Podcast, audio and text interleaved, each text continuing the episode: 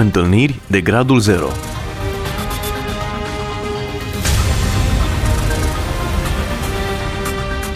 O emisiune realizată de Cristina Olariu.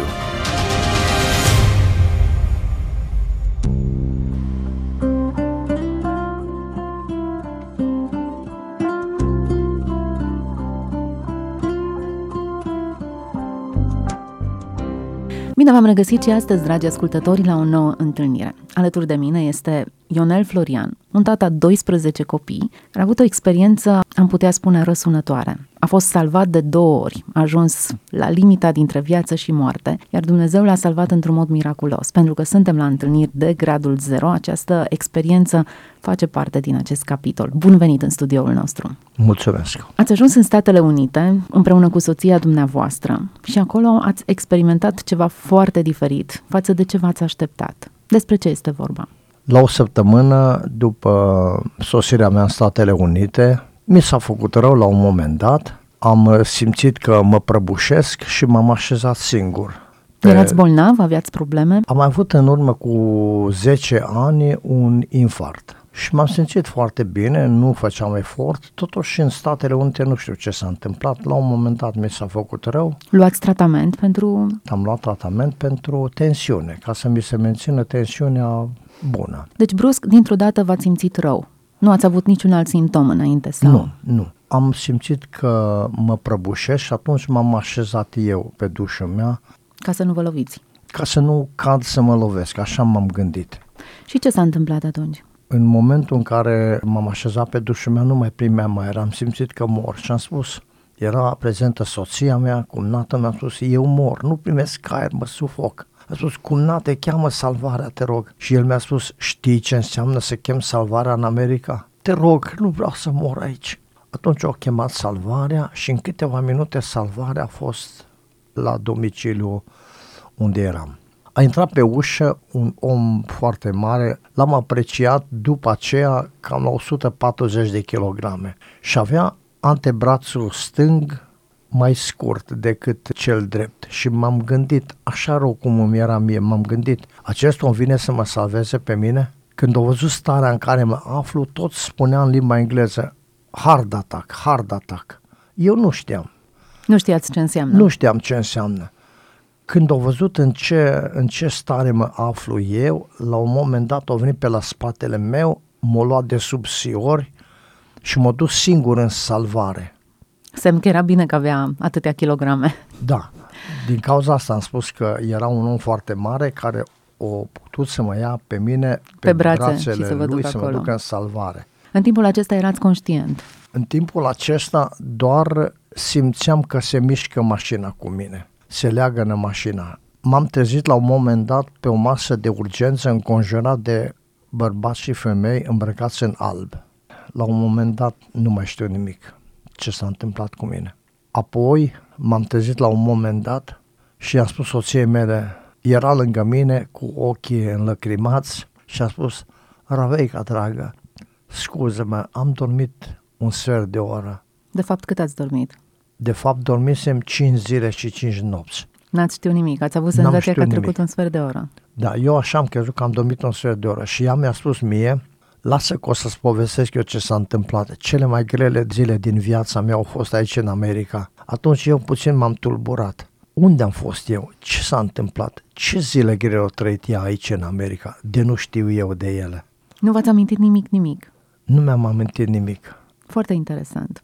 Cinci zile s-au șters din viața dumneavoastră. Da, am fost surprins de faptul că ea era plânsă, era slăbită, la față era tras așa și m-am gândit de ce este ea în halul ăsta, o știam altfel. Atunci am aflat că de fapt cinci zile și cinci nopți cât am fost eu în comă, ea nici n-a mâncat, nici n-a băut nimic. S-a rugat lui Dumnezeu, Doamne Dumnezeule, dă-i viață soțului meu să putem să mergem acasă în România, să ne întâlnim cu familia, așa cum am venit cu avionul să mergem împreună înapoi.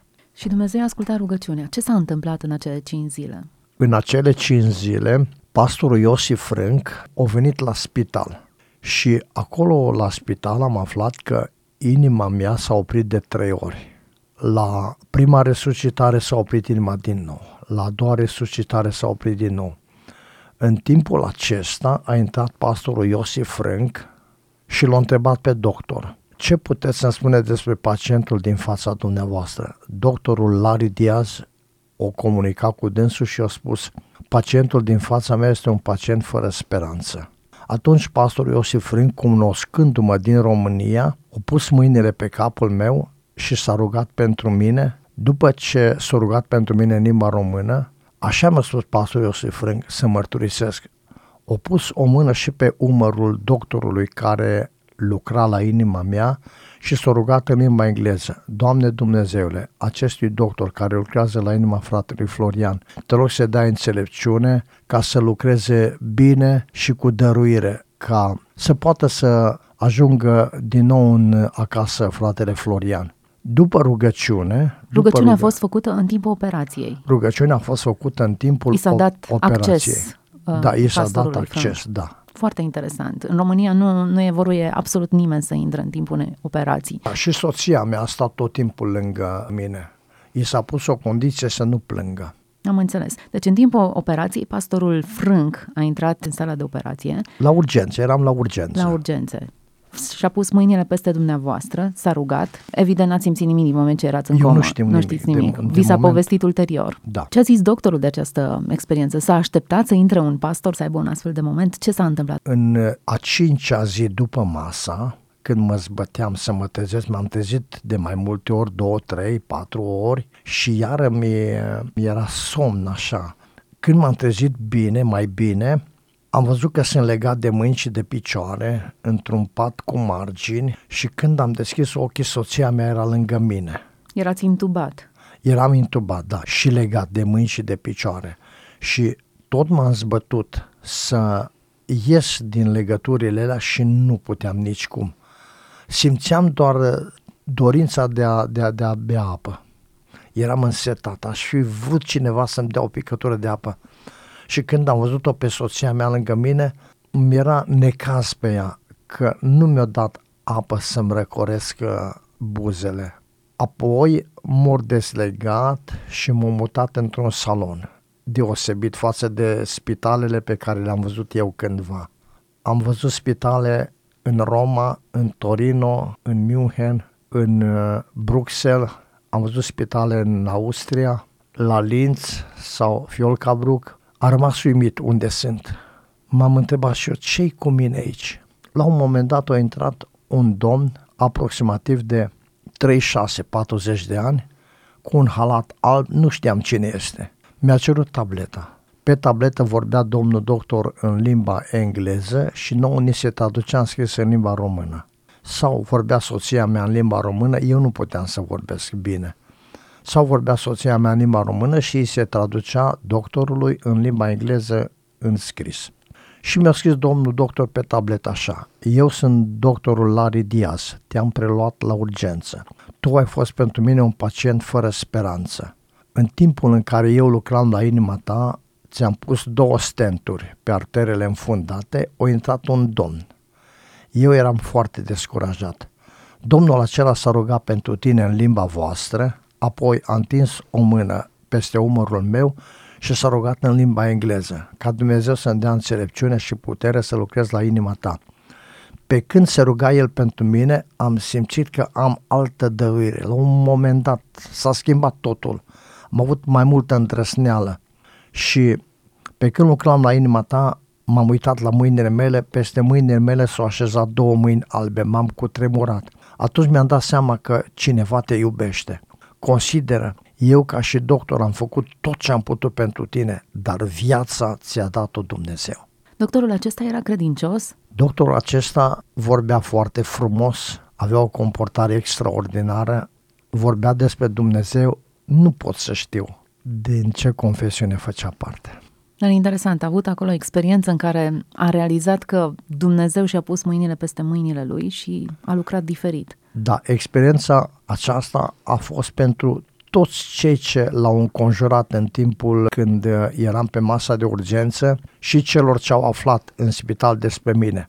După ce am ieșit din starea aceea de comă, am învățat să merg a doua oară pe picioare în viața mea. Și pe când mă plimbam pe coridorul spitalului, însoțit de asistenți în stânga și în dreapta, și eu mă rezemam de un căricior, oamenii în fața mea, asistenți și doctori în fața mea, făceau fel și fel de semne arătând cu mâinile așa în sus și vorbeau ceva. Și am întrebat pe cumnatul meu care știa engleză: de ce ridică ăștia mâinile sus? Ce vrea să spună? Și mi-a spus cumnatul meu: ăștia toți spun că mortul merge pe picioare, că Dumnezeu i-a dat viață. Hmm, interesantă reacție. Spuneți-mi, de ce mergeați așa de greu? Erați slăbit sau? Când m-am trezit, m-am văzut legat la picioare cu niște pâslari, așa pot să spun pe limba noastră, de la genunchi până jos la talpă, care erau legați la curent electric și îmi încălzeau picioarele. Circulația la picioarele mele a fost foarte slabă și trebuia să mențină temperatura corpului.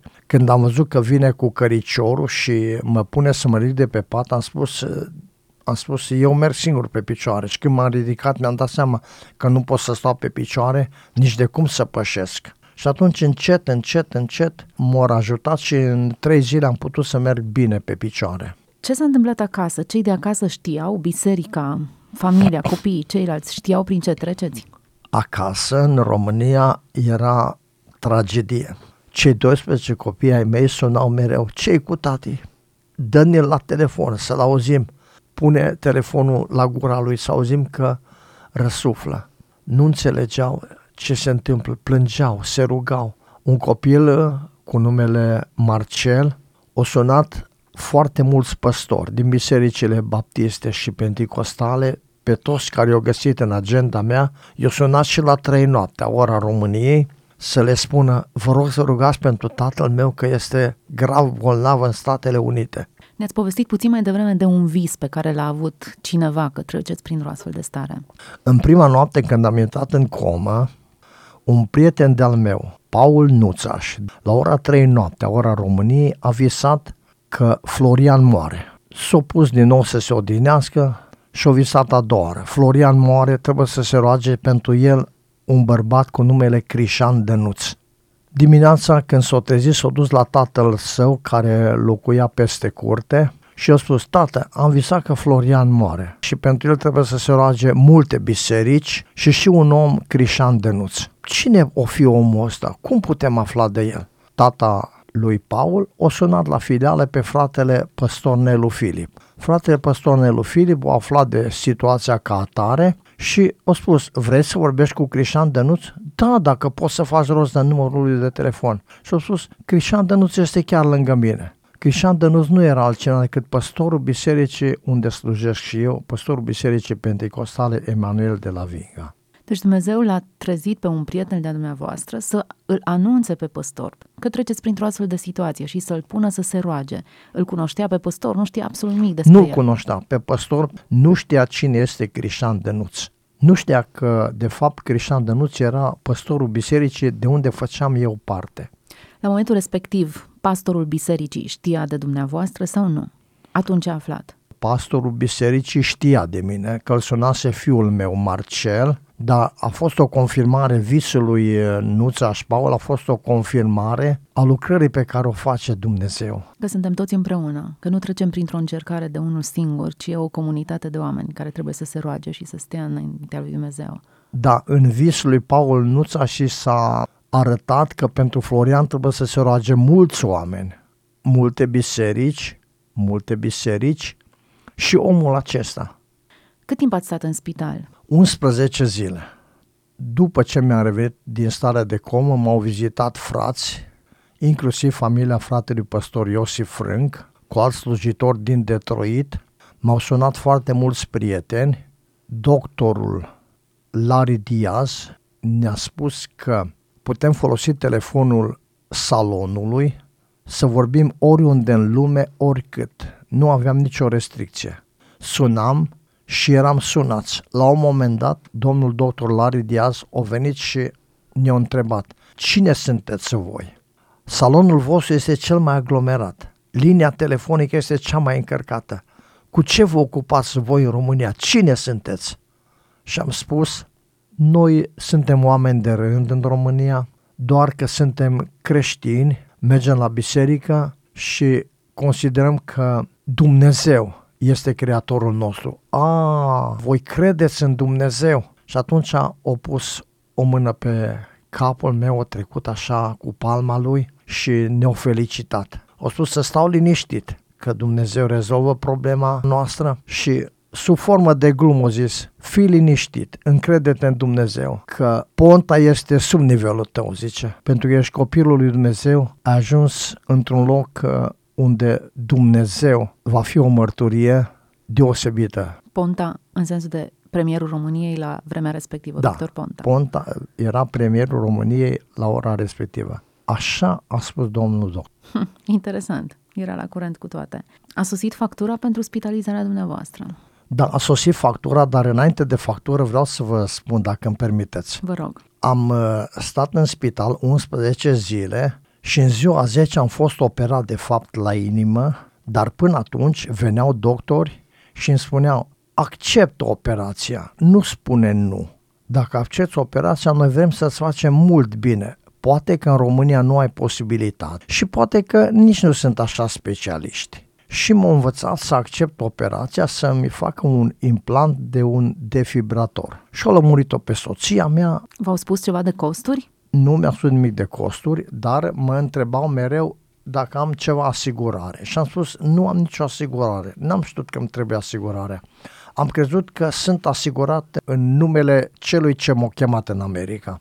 În ziua zecea de internare, au venit la ora șapte dimineața, m-au luat cu un pat cald și m-au dus să mă pregătească pentru operație. M-au pregătit pentru operație de la ora șapte până la ora nouă.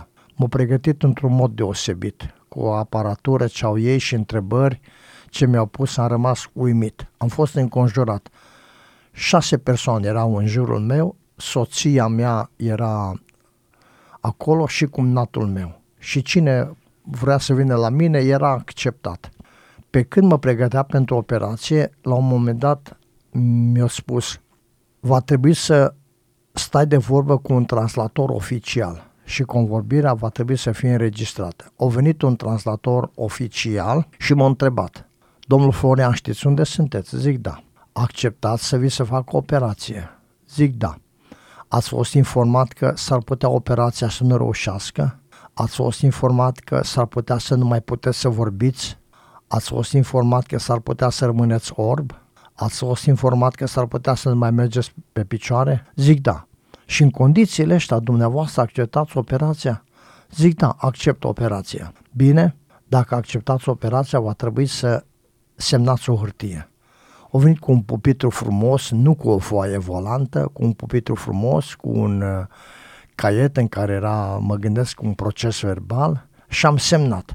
M-au întrebat, în condițiile acestea accept operația? Zic da. Știam și mereu spun versurile, să nu-ți pierzi la necaz credința, nici nădejdea când ți-e greu, căci pierzându-le acestea poți să-L pierzi pe Dumnezeu. Mi-a venit în minte versul acesta, zice, dacă mai ai o dorință, suntem gata să o îndeplinim. Când mi-au pus întrebarea aceasta, am rămas blocat. Sus, dacă vrei să vorbești cu cineva la telefon, am spus, nu, mulțumesc.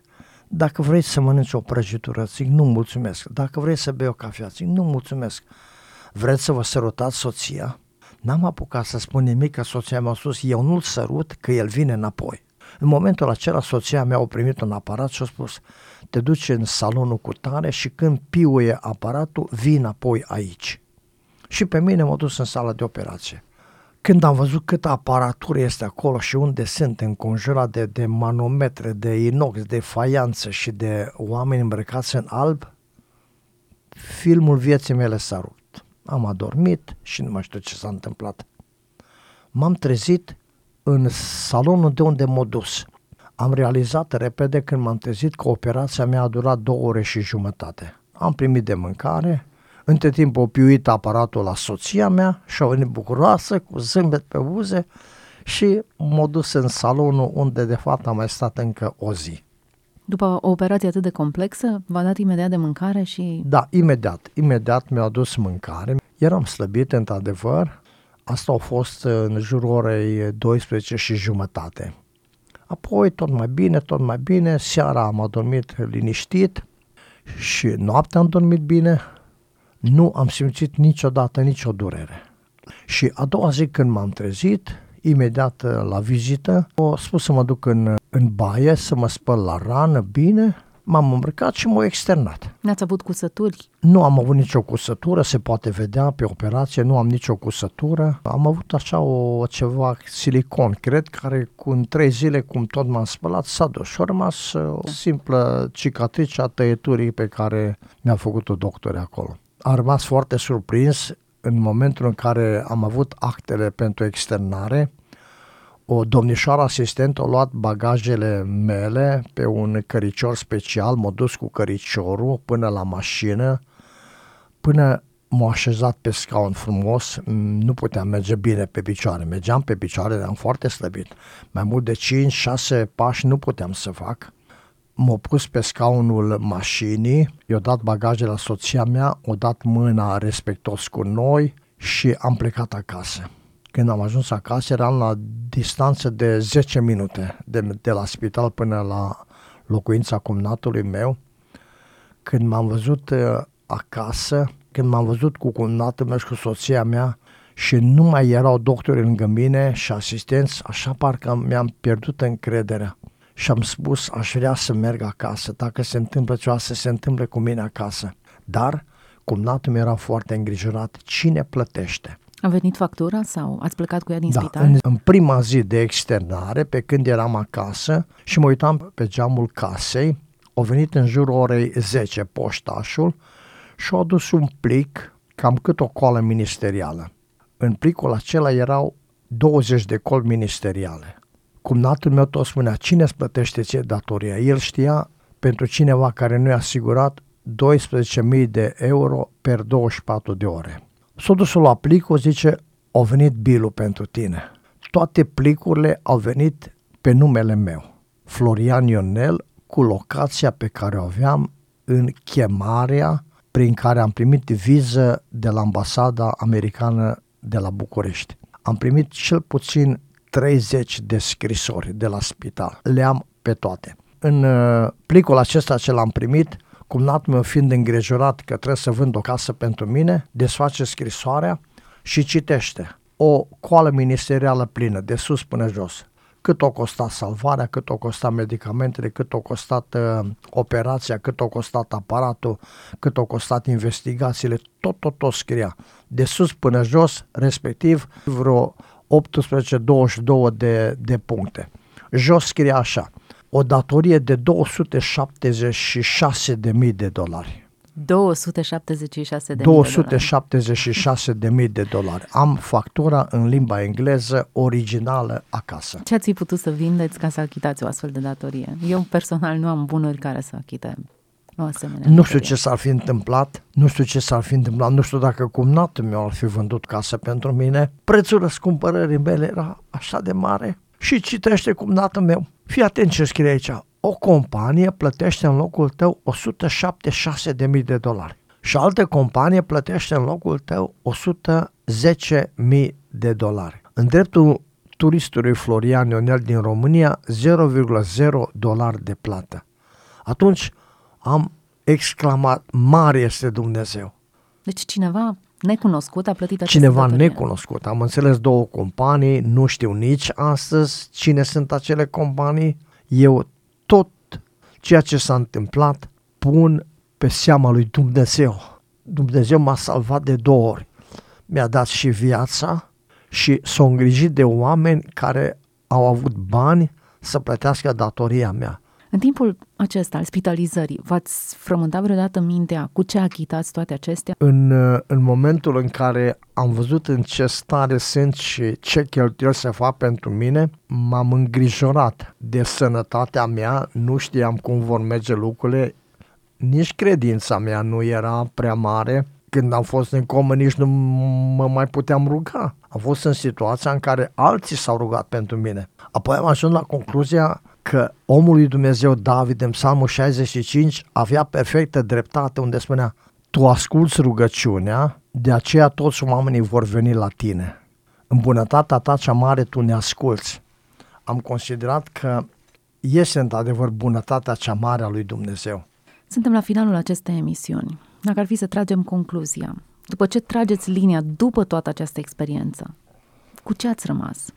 Mă gândesc în foarte multe momente din viața mea că puteam să fiu mort. M-am gândit ce s-ar fi întâmplat cu mine dacă muream în America. Ar fi costat douăzeci de mii de dolari să mă aduc în sicriu acasă. În America, la spital, au venit români care erau acolo doctori și asistenți, care au vorbit despre Dumnezeu, deși ei nu erau credincioși ca și noi. Este uimitor felul în care Dumnezeu v-a dat viață. Acum, ideea este că dacă ați fi trecut dincolo, v-ați fi dus în brațele Domnului, dar ar fi fost o durere foarte mare pentru familia de aici. Și mai mult, a fost o ocazie în care Dumnezeu a putut să arate cine este El și că nu există nicio situație care îl depășește. O factură de două sute șaptezeci și șase de mii de dolari pentru El este o nimica toată. Deci eu mă minunez, mă prăbușesc la căpătul patului meu de multe ori și mulțumesc lui Dumnezeu. Mai cu seamă că răsfoind acasă o agendă cu numele slujitorilor de biserică, citesc printre rânduri, scriau copiii mei: Doamne Dumnezeule, lucrează în așa fel, șadul pe tati acasă, zice, să nu moară în America. Am scris aceste rânduri în agenda acasă și le păstrez și am văzut într-adevăr dragostea copiilor pe care i-am crescut. Și când am venit acasă, un vecin de-al meu, domnul Mitică, m-a așteptat cu mâncare gătită, știind că la mine acasă nu este nimeni, că am fost împreună cu soția mea. M-a așteptat cu mâncare gătită, o plâns pe umărul meu și a zis: numai Dumnezeu ți-a dat viață și te-a dus acasă la ce am auzit noi despre tine. A treia, a patra zi, când am mers la policlinica unde aveam ca medic de familie pe doamna Rot Iosefina, când am intrat în cabinet am văzut că s-a ridicat în picioare, a ridicat mâinile în sus și a spus: domnul Florian, aveți un Dumnezeu foarte mare. Dacă ați fi fost în România, n-ați mai fi fost în viață. Și a spus: doamna doctoriță, dacă dumneavoastră spuneți așa, ce să spunem noi oameni de rând? Îi mulțumesc lui Dumnezeu. Și a spus așa: Dumnezeu te-a dus în America ca să-și arate slava Lui și în România să fie o mărturie că Dumnezeu are putere să lucreze oriunde. Am fost internat la spitalul C F R din Timișoara și profesorul de cardiologie de acolo, într-o zi pe când eram internat, pentru a mă verifica, au venit cu domnii doctori rezidenți și aceștia, pe baza dosarului meu din America, trebuia să spună ce părere are.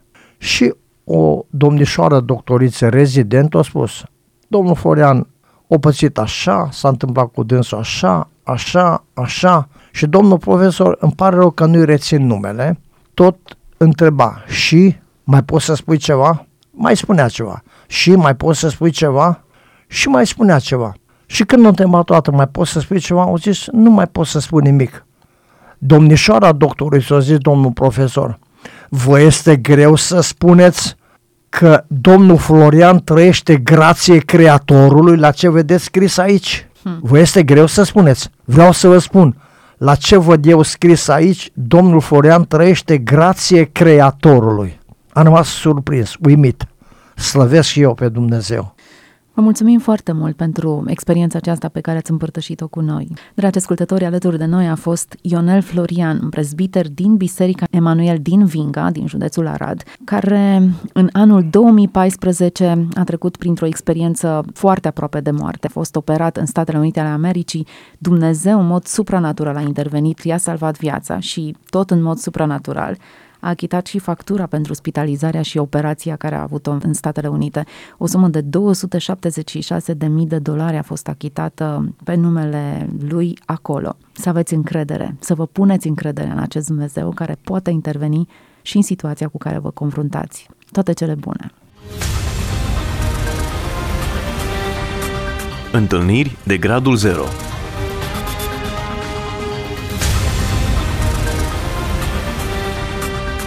O emisiune realizată de Cristina Olariu.